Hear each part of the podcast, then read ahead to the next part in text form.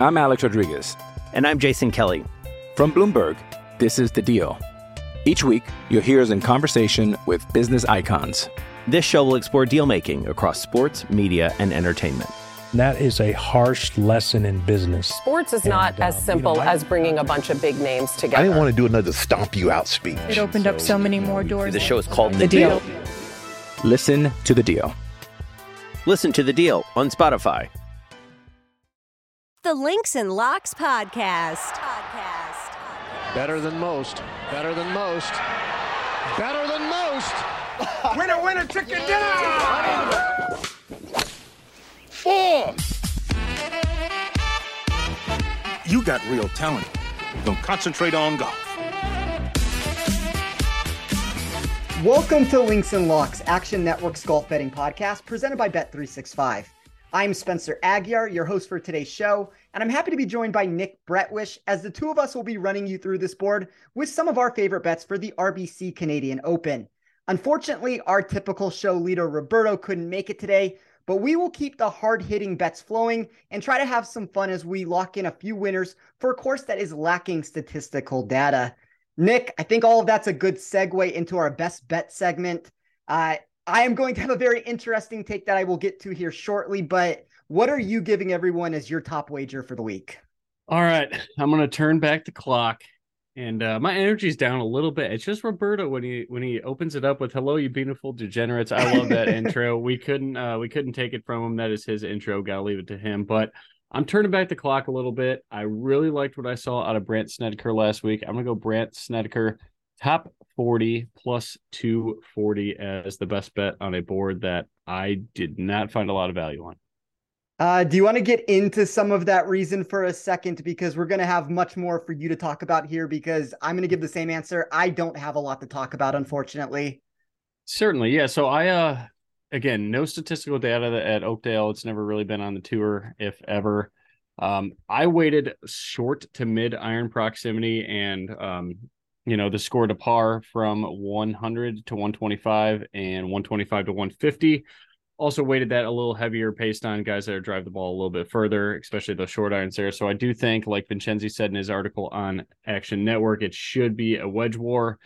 Um, I like Snedeker there. He's always been a good short game player. Had uh, some severe injury issues the past couple years and had a weird surgery. If you want to look up the story about what happened, I guess it's like the second surgery ever done. Something with the sternum, how they cut out a bone and stuff like that. It's pretty crazy. It's a good read on Yahoo Sports there. But his ball striking was fantastic last week at Muirfield Village. Finished inside the top 50 in his first event back in a long time. And that's a tough place to play. He's accurate off the tee, which is going to matter here. I mean, it's pretty much every golf course. Fairways matter. The rough appears to be penal here, is what we're hearing. So, again, that's just hearsay. I've never walked the property, can't tell you firsthand. But to get plus 240 on Snedeker, who obviously is confident enough to come back to um, the Memorial Tournament where I figured if you know if he was old, one he is old and injured and recovering from injury, he would not make that his first step back. Played great all week long in terms of the field strength there and what we'd probably expect out of Snedeker. Much weaker field here, good course setup. I think he finishes inside the top forty um, with these. I had that pro priced at plus one seventy five, so a lot of value on that ticket. I'm gonna go with Brandt Snedeker top forty as my best bet at plus two forty. What are your thoughts on Snedeker? I know it's a very limited data size just from last week, but every single round seemed like he was middle of the pack ball striking, if not top 20%. The one thing in my model that pulled him down a little bit, and, and I'll talk about it more as we discuss the course and some of the ways that I ran this, but I ran an expected realization of opportunities. Um, that's a very tricky tongue twister there. Um, what? Yeah, stop me there. What does that mean for the uh, for the audience out there? I've never heard you say that phrase. Yeah, I mean, it's like a very new stat that I created, and I've done it before, but it's so for me, what I'm trying to look for is I'm looking for weighted proximity, which we don't have the statistical data to bring in here. Um, so it's a little bit of let's look at the whole distances. I watch the flyovers of the course. Let's try to figure out where the second shots will come from. Obviously, that's a different amount for or a different range from every single player, but I'm trying to find those weighted proximity numbers. And then I'm trying to add on top of it the make percentages when adding that weighted proximity to the mix for every single player. So um, I don't want it to be something to where it completely degrades and and takes a putter out of the mix because there are players that are going to create so many opportunities for themselves one example for that for me would be Cameron Young. We'll talk about Cameron Young a little bit more later in this show, but it's like these guys that are creating a lot of opportunities, they don't need to make as many of the putts to work themselves up the leaderboard. I think it's going to be a birdie fest. We don't know that to 100% be true. You talked about the thick rough. Maybe that's a way that this changes the dynamics of the course a little bit. But kind of the way that I'm trying to run things is find me who's creating the most opportunities, find me who's able to make those putts when creating the opportunities. And then that's kind of how I came up with my weighted scoring this weekend. That was a statistic where Snedeker did not necessarily excel for me. It's a limited uh, data sample size that I'm working with right now he did look relatively safe for me when running this tournament from more of a safety perspective. And we always talk about this. That's what we're looking for on top 40 wagers. That's what we're looking for in some of these head to head markets. So I think it makes logical sense with that, with a number that's over plus 200. But, you know, like the lack of data here really threw me for a loop, unfortunately, with a lot of ways of doing it. And when you make such extreme answers like I have this week, you have to be careful because any of those alterations of a model will vastly change the price points of a player. One thing to note if we want to go strokes gained Canada, Brandt Snedeker has been fantastic in this event. I know it, it courses has changed a couple times, but in tw- 2022, last year when he was injured, his game was uh, not in good form. Uh, T48 in 2019, healthy, good season for Brandt. Obviously, he's uh, still kind of on the on the back nine of his PGA Tour life. But T4 in 2018, T8 in 2016, tied for fifth. So in terms of strokes gained Canada, I'm going with Brandt Snedeker. I feel confident in that pick outside of the uh, injury concerns, but he looked good last week, as I've uh, said multiple times. You're talking myself into this one being a good ticket. We might not have 40 players in this tournament by the time the event starts. so right, you might yeah. have an automatic winner before this is said and done. But for my best bet, I am going to pull a show first. And I feel like I do this all the time with these random takes and these things, but I'm going to refrain from providing a best bet wager this week. We can talk about some plays that I do like from a number graph standpoint. We'll get into that in a little bit in the outright board, but I never feel comfortable saying that my favorite bet on the board is an outright wager. And on top of that, I don't necessarily want to give one of these favorites as my favorite bets for this week. So, um, you know, it's been quite the change of plans for me, Nick. Like we talked about this before we started recording the show. I was going to give Ben Griffin minus 110 over Taylor Pendrith. Uh, Griffin pulled out of the tournament. I had plans to fade Luke List and St- Sam Stevens. I was going to do Will Gordon over Luke List. Uh, List is now out of the tournament. Stevens is out of the tournament. Can't fade either one of those. I wanted to back Ben on Joseph Bramlett, Sam Ryder. Like they're gone now. This has been just a wild, like between the LIV golf and PGA Tour merger and the US Open yesterday of all the qualifiers. I feel like everything in the golf world and specifically right now in the betting world has blown up. So um, it's going to be a very minimal card for me. I'll have some outright wagers, as I said, that I'll talk about. But very quickly before we move into the next part of the show, you want to have a stance on the LIV golf and PGA tour? I haven't really read a whole lot about it. Was at work for most of the day today. Obviously, saw everything on Twitter. Um, I, I don't know. I'm not educated enough on it to comment yet. I think it's awesome for the game of golf. I don't know what it means for golf betting. I think, you know, we've talked about it on the show multiple times. Um, these legal books in the states have been squeezing the hold margins like crazy every single week. I don't think that changes, especially when golf, you know, is likely to get a better product. I don't think it's going to matter because I think more people will start entering the golf betting community with all the big names, LIV and PGA all tied together. We're going to see Brooks. It's interesting to see what's going to happen with the Ryder Cup. I think that's what, that's what I care about most. But yeah, I don't want to make any comments, you know, at the PGA Tour or at LIV, anything like that. I want to read more about the actual situation that's going on, how it's going to be formed. It'll be very interesting to see how the guys from LIV get their PGA Tour card back. If that's even a phrase after the next couple days, I don't know. Um, but it it is awesome for golf. I mean, it's going to be great to see a lot of great players play golf again. I know these these majors have been fantastic so far, but just to see everybody back together, all the big names. I guess in terms of my wallet, it's probably not good because I'm sure there's going to be another way for Cameron Tringale to find his way back onto my weekly card every single week and not ever get a get a big win. So I don't know, but Cameron Tringale is back on uh, on tour, quote unquote. I don't I don't know if it's called the tour. We'll see what it's called, but yeah, it's uh, it's huge news, and that's every all everybody's going to care about this week. So kind of takes the limelight out of the RBC Canadian Open, but hopefully we can get a couple more values down this board here. Yeah, I will give the same answer about Harold Varner the third. He's a golfer that I can't seem to stop backing, and now I'm going to have the possibility to do it again. And we've talked a lot about on this show about markets specifically on the legal side of things, squeezing all the value out of it. But you know, thankfully there are good books out there. One of them is Bet three six five, and this Links and Locks podcast is proudly presented by Bet three six five, the world's favorite sportsbook brand. Sign up with promo code ACTION to get Bet365's exclusive sign up offer. Bet $1 on any game and get $200 in bonus bets. Must be 21 or older, and the offer is available in Colorado, New Jersey, Ohio, and Virginia in the US. Gambling problem? Call or text 1 800 Gambler. You know, Nick, I think it is well documented that the two of us are incredibly data driven in our approach. Like we've talked about this already with just the nuances and how difficult it's made this tournament in general. Uh, that's going to make it more challenging when trying to run numbers. I talked about the back end of what happens when you overdo it, but we have Oakdale Golf and Country Club. On paper, it measures 7,264 yards, par 72. It's a mixture of bent and POA greens here. I guess my question to you, man, is with all the unknowns that we do have for this tournament, how did you handicap this board? For the most part, again, like I talked about, that short to mid iron play, I think should be very important to me. Strokes gained off the tee, especially guys that are longer hitters. I would like them to be accurate and then have quality short iron play, especially as of late.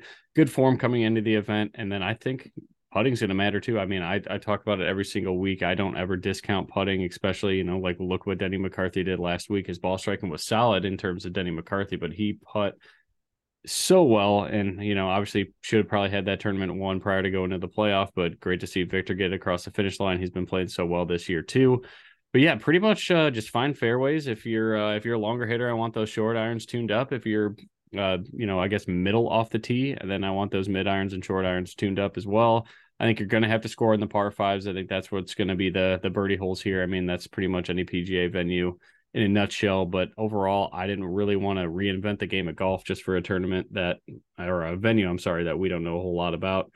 Pretty much just going to take, you know, those three tool players, guys that can hit the fairways, guys that hit the irons well, and guys that can putt it. I don't think, you know, base, you know, I watch the flyovers like you did too. I don't think around the green play is going to be too important. It doesn't look like there's a lot of runoffs and stuff like that that we usually see on the Donald Ross style designs.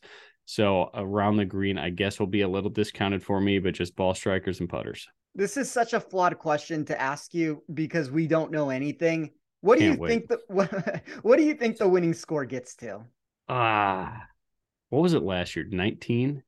I can bring it up. Um I'm I gonna go with I'm gonna go with 19. I don't know why that number sticks because Rory won last year too, and usually we don't see him win a birdie fest. So what was it last year? I should know that. Again, different course. He was 19 under. I'm going 19 under. I don't know what I think the answer is. Like, I, I think if you ask most people in the space, you're going to get wild answers where, like, I've heard people say this is going to reach the 30 under par range. Uh, Vegas has given a completely different answer to this. And I think a lot of these legal sports books can shop around, find what the best number is. Maybe there's some movement based off of this answer I'm giving now. I've seen more in like the 17 and a half over under range of what this is going to be. If it is only 17 and a half under, I may have misinterpreted how this tournament works ever so slightly. And maybe that comes down to this rough being more penal uh, than I think. Like, obviously, we've seen four to six inches is what the going rate of right now of what it is. But um, it, it's an interesting event, Nick, because I think like like I talked about, you obviously lose something from a betting perspective when we don't have the data to talk about. I kind of would make a different argument though on the flip side of it. I think for DFS, it might make a better board in a lot of ways. Like as long as we still have players in the tournament and not everybody has withdrawn at some point, there's always game theory optimal routes to go. Because, like, the one difference with DFS, and I don't want to turn this into a DFS show, like, we're here to talk about betting, but I do think it's important for this week because all of a sudden now, like, when you're making bets, you're running numbers against what the sports book has and you're trying to find value in that sense when we don't have data to run some of this information, one of the things that we can look at is ownership percentage. And that's always a very important answer to be had on any of these websites. So I think when you know where people are going, and if you do formulate an opinion and all of a sudden you can figure out where you're different, there might be an advantage to be had there. Maybe it's a better DFS week for that reason. But I kind of keep going back to the same answer that I'm having to where I don't love this from a betting takeaway with it. Um, you know, we've talked about the flyovers that we've watched of this course.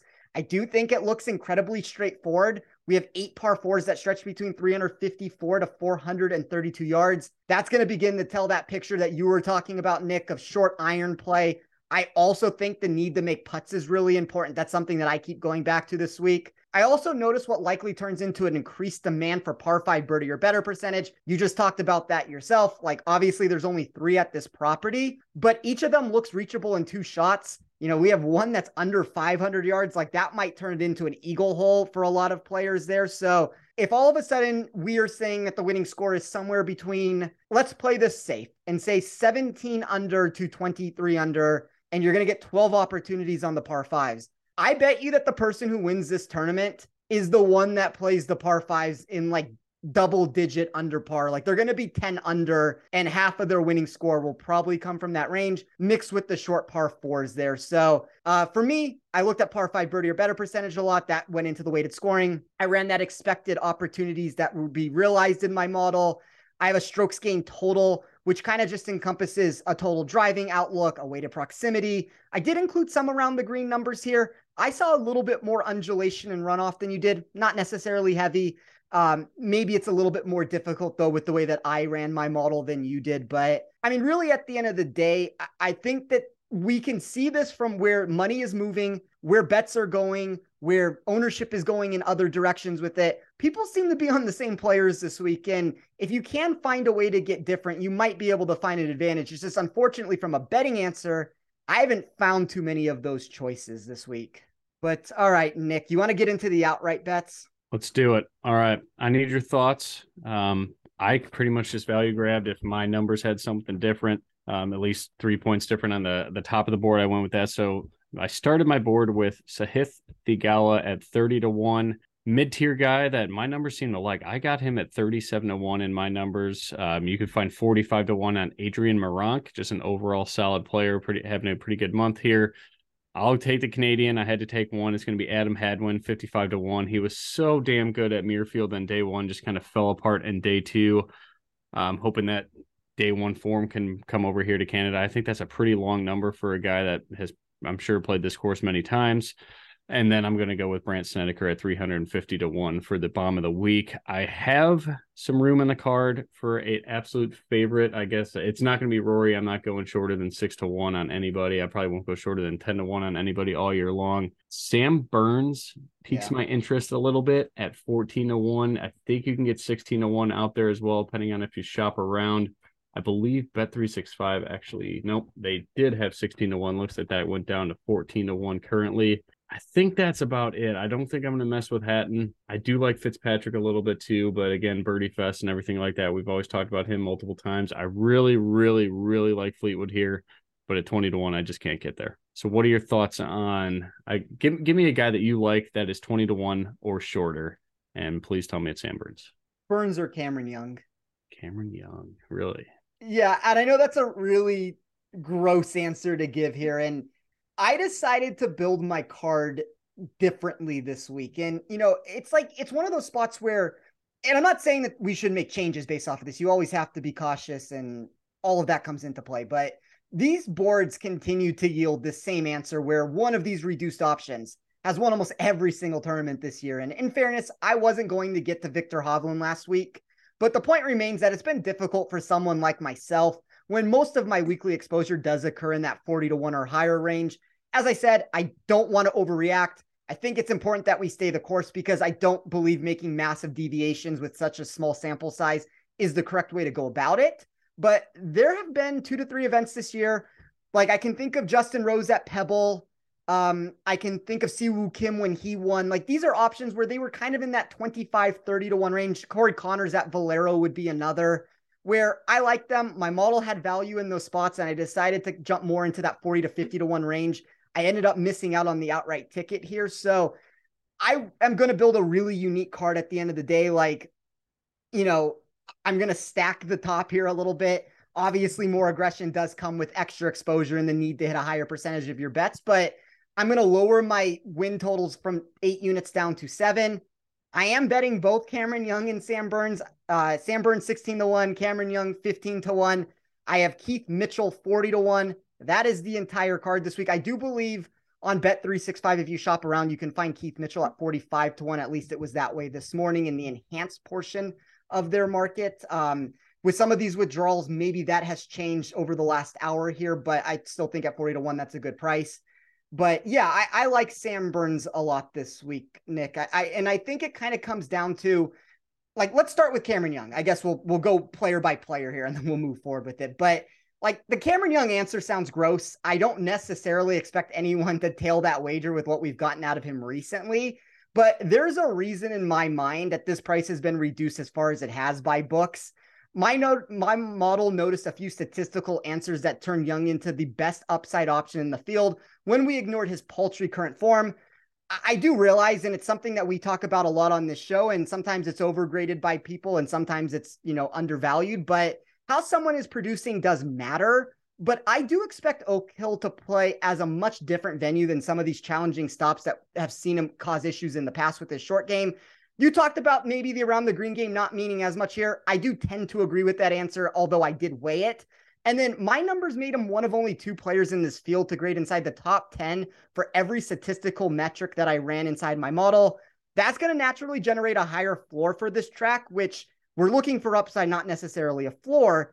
But then it also comes into play when looking at this expected realization of opportunities created. That is where he skyrocketed in my model compared to expectation with him. So he is creating more opportunities in my model than any golfer in this field.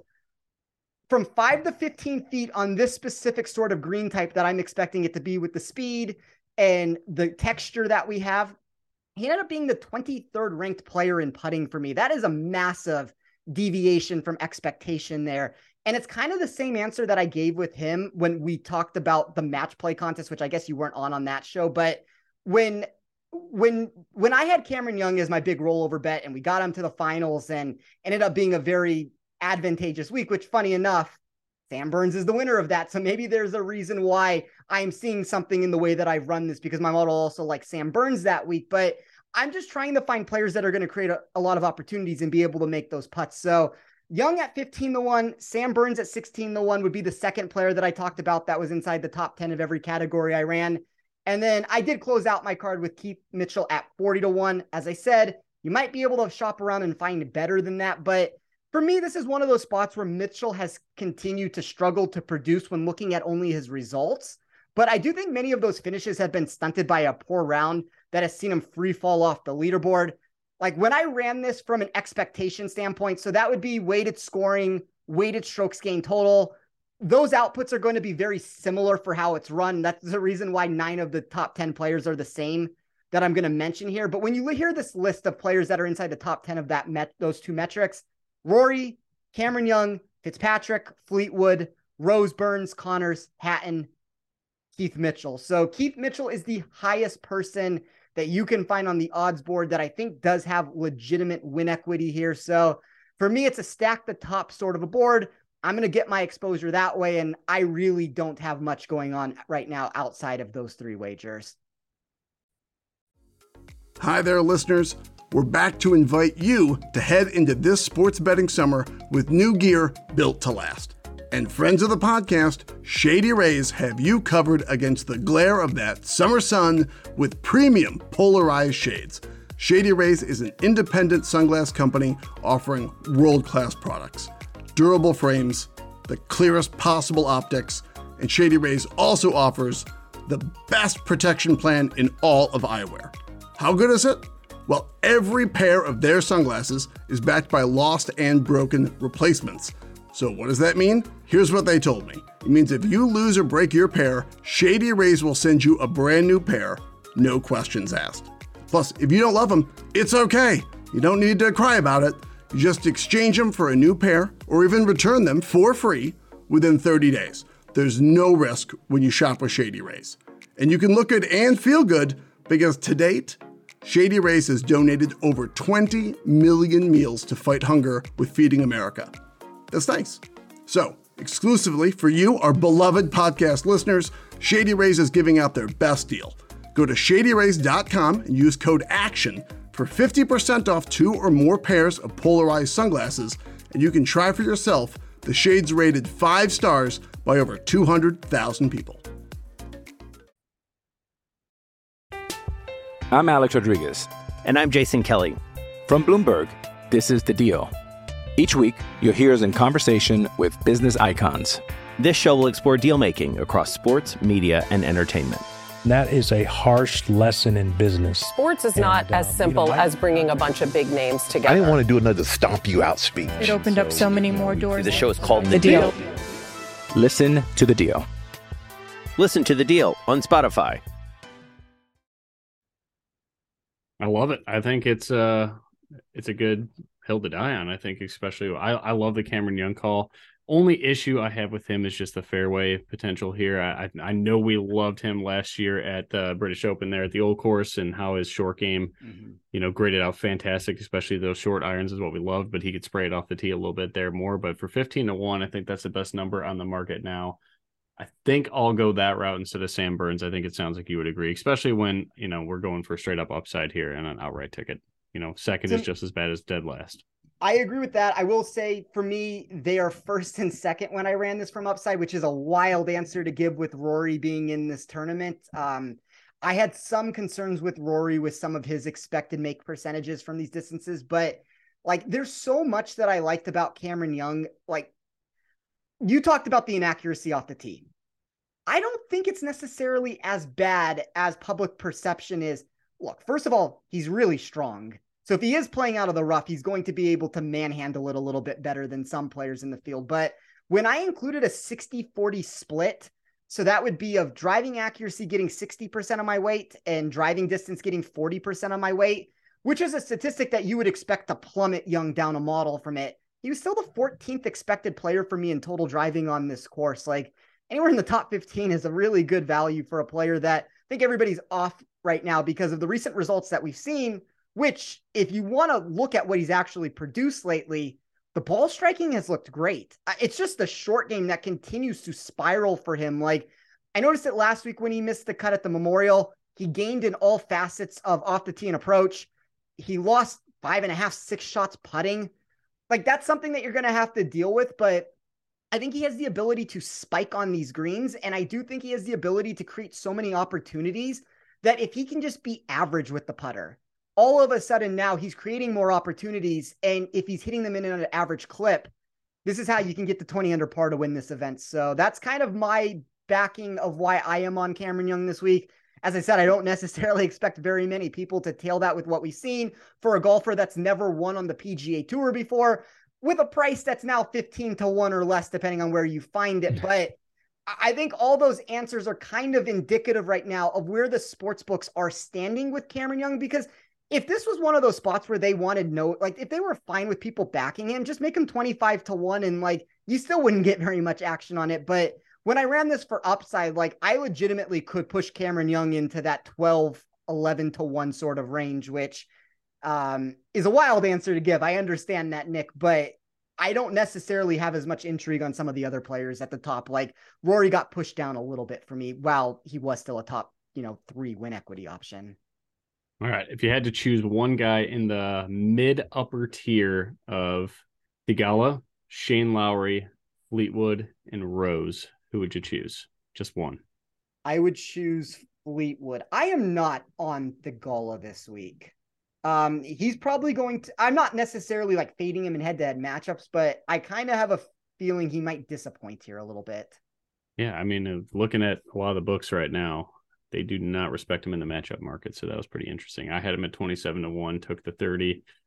Um, after talking to you, I kind of regret that ticket a little bit, but we'll see what happens. Um, Yeah, any other thoughts there? Yeah, I'll just add one thing really quickly. Like if I'm looking for my biggest differences, which this did not work out well last week when I said Viktor Hovland was a big difference for me, and Theegala and Hovland were kind of the two mispriced options, and obviously Hovland won the event, so that doesn't work out well when you say that. But this week it would probably be Shane Lowry and Theegala that you know they're in the 20s more or less. I mean, maybe you can find a little bit better if you shop around on those names, but I have them more in the 40s, 50s, 60s, depending. Like Theegala is even higher, I mean, than Lowry if we're trying to get accurate with the numbers here. But I like your Meronk call. I, I thought he was an interesting name that I considered, and I don't run a bunch of European tour stats. So for him to grade as well as he did in my model in the very short sample size that we uh, that at least I had for him, I thought he was an intriguing play and I was very interested in trying to find a way to back one of the Canadian golfers this week. I know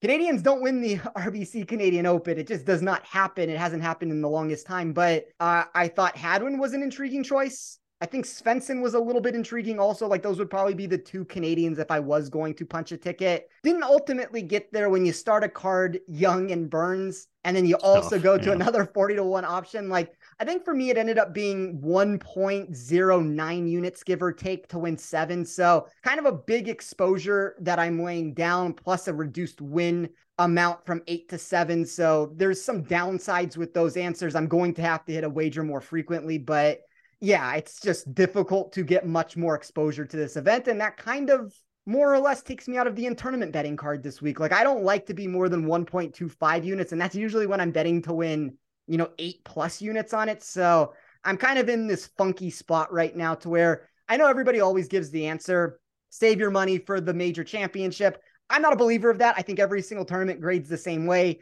I'm trying to find value on a board where I can find it, but I could not find the value, Nick. All right. Last question. Looking at some prices, seems like the books respect someone you respect more than probably his own family, Alex Smalley. Yeah, I I'm fine with Smalley. Um, I don't love him as much as I normally do. I think the one answer that is a, that, that's the answer I was looking for.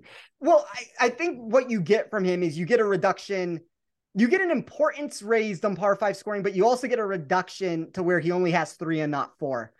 Um, I have him as a top 40 option in my model, but that's an every week answer. Like there's tournaments where he's pushed top 10 for me. So for him to be more in that 30 range I'm fine with anybody who wants to bet, punch a ticket on him. But I do think, in general, a lot of these numbers at this point, specifically with all the withdrawals that have happened over the past 12 hours, most of the value is dead in the market at this point. And like specifically for me on the placement bets, I don't see really any value in the placement market. Like I'll talk about one player that I'm going to punch a ticket on, which uh, is as gross as you can get on these boards, which I continue to do it every single week. But like I'm not rushing out, as I keep saying, to make any of these wagers. So, you know, maybe Smalley ends up becoming a DFS answer above anything else.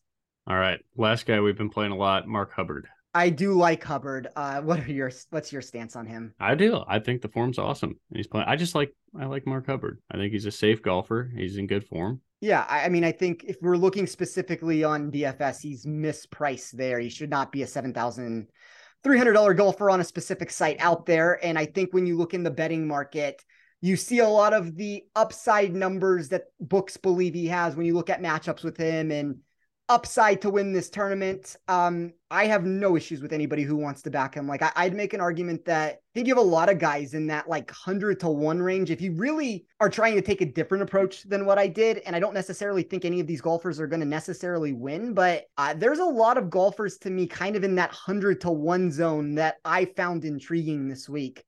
Um, and maybe that ends up becoming a placement bet above anything else. But the one unfortunate one was Ben Griffin withdrawing from this event. I was very bullish on him. I was going to have him top 40. I was going to have the the head-to-head matchup against Taylor Pendrith.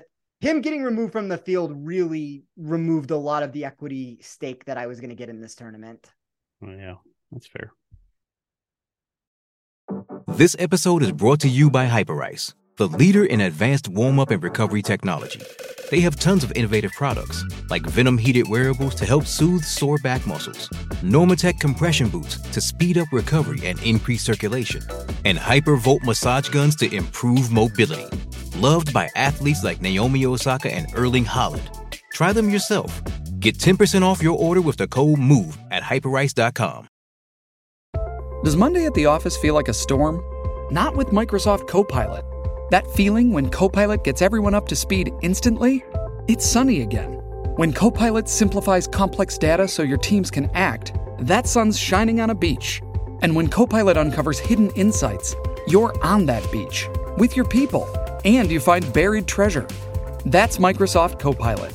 Learn more at Microsoft.com/slash AI for all. No more wagers this week? No, it is. Uh, I have no matchups. Couldn't really find anything, and I had two, but they withdrew. So Nice. Yeah, I also had two that withdrew, so that did not help. Um, the only other one that I was considering, and I don't think I'm going to get there, don't necessarily have a reason to want to fade this guy. I would like to get your stance on him. Um, I also have some concerns that my model might be a little bit too aggressive on the recent sample size that we've gotten on this player, but Vincent Norrman minus 110 over Brandon Wu. Any any take on that? My numbers love Norrman. I got Norrman here at 84 to 1, which I think is significant to the value, and Brandon Wu at 110. Mm-hmm. So what what's the price on that? You got minus 120 on Norrman? Uh, well, it, it, was 110. I don't know if it's moved since. If it's minus 110, then... yeah, I have it priced at minus 125, give or take, if I were to run that one. So yeah, I would take that. I That's... personally like a little bit more value on the ticket, but yeah, I I think Norrman's a good spot there. The it's market really, seems to like him too. It's a really funny answer that you've given because I also had proper at 125. So I'm usually looking, and I've said this before, I would like 20 plus points of value. I did not find a wager that fit that threshold for me this week. So that was the closest one that I had.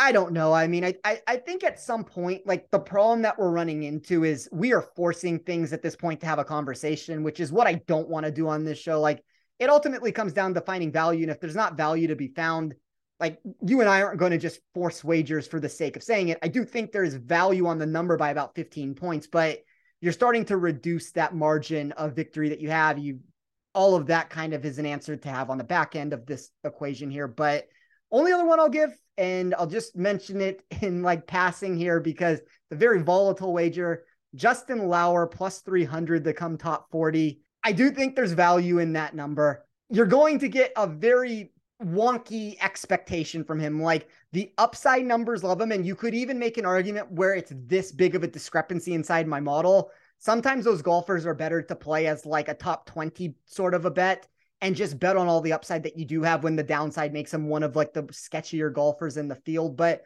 I do think at three to one, that's already a really big price for a golfer that, like, for me, from an overall rank sense, he was 36th overall. Uh, when I ran it for upside, he climbed higher, and then for safety, he plummeted down my model at a very rapid pace, which is the alarming answer here for why he could miss a cut. But irons have turned around recently. One of the better expected scores that I had when taking all things into account. Also inside the top 20 for me when it came to expected strokes gained total, which would be the same exact answer that I think we talked about this at the Byron Nelson a couple weeks ago. I had Lauer in that wager at, I want to say eight to one to come top 20. And I had mentioned that there were two players that stuck out as golfers that were unique of the way they were popping out. Lauer was one of them. The other one was CT Pan, who came in fourth in that tournament. Uh, I think CT Pan is another intriguing name here, depending on what kind of a price you can get on him. But uh, it's a very similar course, I guess, to how I've run things in the past at other venues, even though I didn't mean to make it that way. CT Pan, DFS value nonetheless. That's for sure.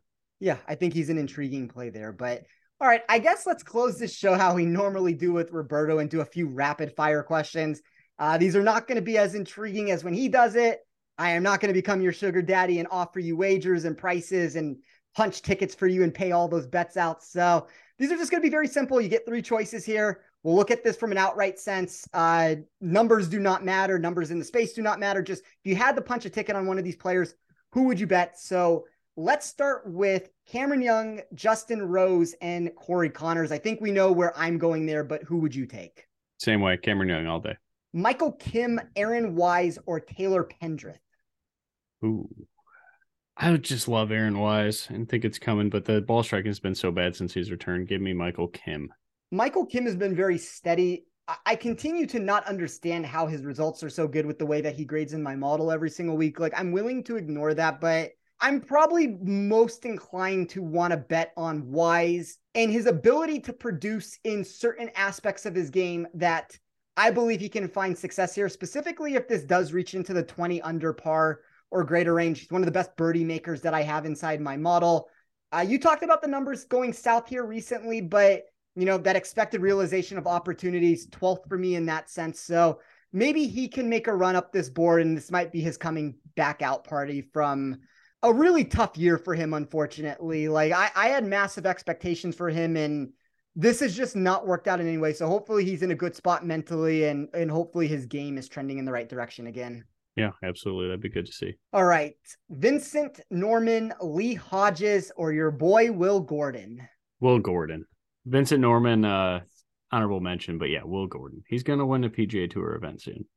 Have you seen how much some of these sharper markets like Lee Hodges this week? Yes. I mean, he's in great form. And what he he finished fifth last week? Tied fifth? No, T12. Okay. That came out of nowhere. I mean, he hits a ton of fairways. He's a good iron player. Yeah. I, like for me, if I was to power rank them, give me the upside very, of Will Gordon. I, it's very close between, like, my model would pick Vincent Norrman. I kind of think Gordon's boomer bust mentality works better as an outright. Um, Norrman probably works better as like a top 40 sort of bet, a head to head wager, like I talked about. And then I didn't necessarily love Hodges. I'm willing to respect some of that sharper movement that's occurred to the point where I removed a couple head to head bets that I was going to like. I think there is one out there where I want to say you can find Gordon against Hodges if you shop around. And maybe that's an intriguing route to go if you are trying to back Gordon and fade Hodges. But as we're talking about here, we're really looking for outrights. So I'll probably rank them Gordon, Norrman, Hodges. Okay. All right. Last one. And then we will let everyone get out of here this week. I am not going to let you get off this show without talking about this player. Don't ever put me in charge of a show. That's like advice to Action Network here. If, if I can talk about this golfer in an event that he's in. I really, Nick, by the way, I wanted to say Webb Simpson, Michael Block, and like Ryan Hall to force you to say Webb Simpson here, but I'm going to give you a real three to choose between, which unfortunately means you probably will not take Webb in this spot, but no. Webb Simpson, Doug Ghim, Carson Young. God, that's rough. I'll go with the Ghim Reaper. Give me Doug. The right answer for me is probably Carson Young. I think I'm kind of aggressively on all the Youngs this week. I do somewhat like Webb though. Like I know that's an answer I always give on shows, but I have I've been you have to admit, Nick, I've been reserved recently. I haven't gone on every single show and said Webb. I've been very calculated on the spots where I do want to throw Webb back into the mix here, but I very boomer bust. That shows up yes. in my model with what we see here, but I don't really know the best way to play him. Like I wouldn't use him as a matchup. I think you're probably best betting him as like a top 20 if you want to hope that he's turned back the clock here a little bit. But I guess from an overall answer, I'll take Webb. I've changed my mind. Of Webb course, over Carson yeah, Young. That was easy. Cash it. All right, Nick. Uh, where can everybody find you? At Stix Picks, S T I X P I C K S. Uh, hope everybody enjoys the tournament this week and uh, see what shakes out with the PGA Tour and LIV. I think just short answer, it's going to be awesome for golf. I think you added a really interesting point at the beginning of the show here because, and I just want to touch on it very quickly before we get out of here. I've heard everybody talk about getting these LIV golfers back onto the PGA Tour, how it's going to help placement markets and how it's going to help outright boards. I do not agree. This has nothing to do with who is available. This has to do with the hold percentages and the increased hold percentages that casinos have taken on in all these spots. And it's why we always talk about on this show.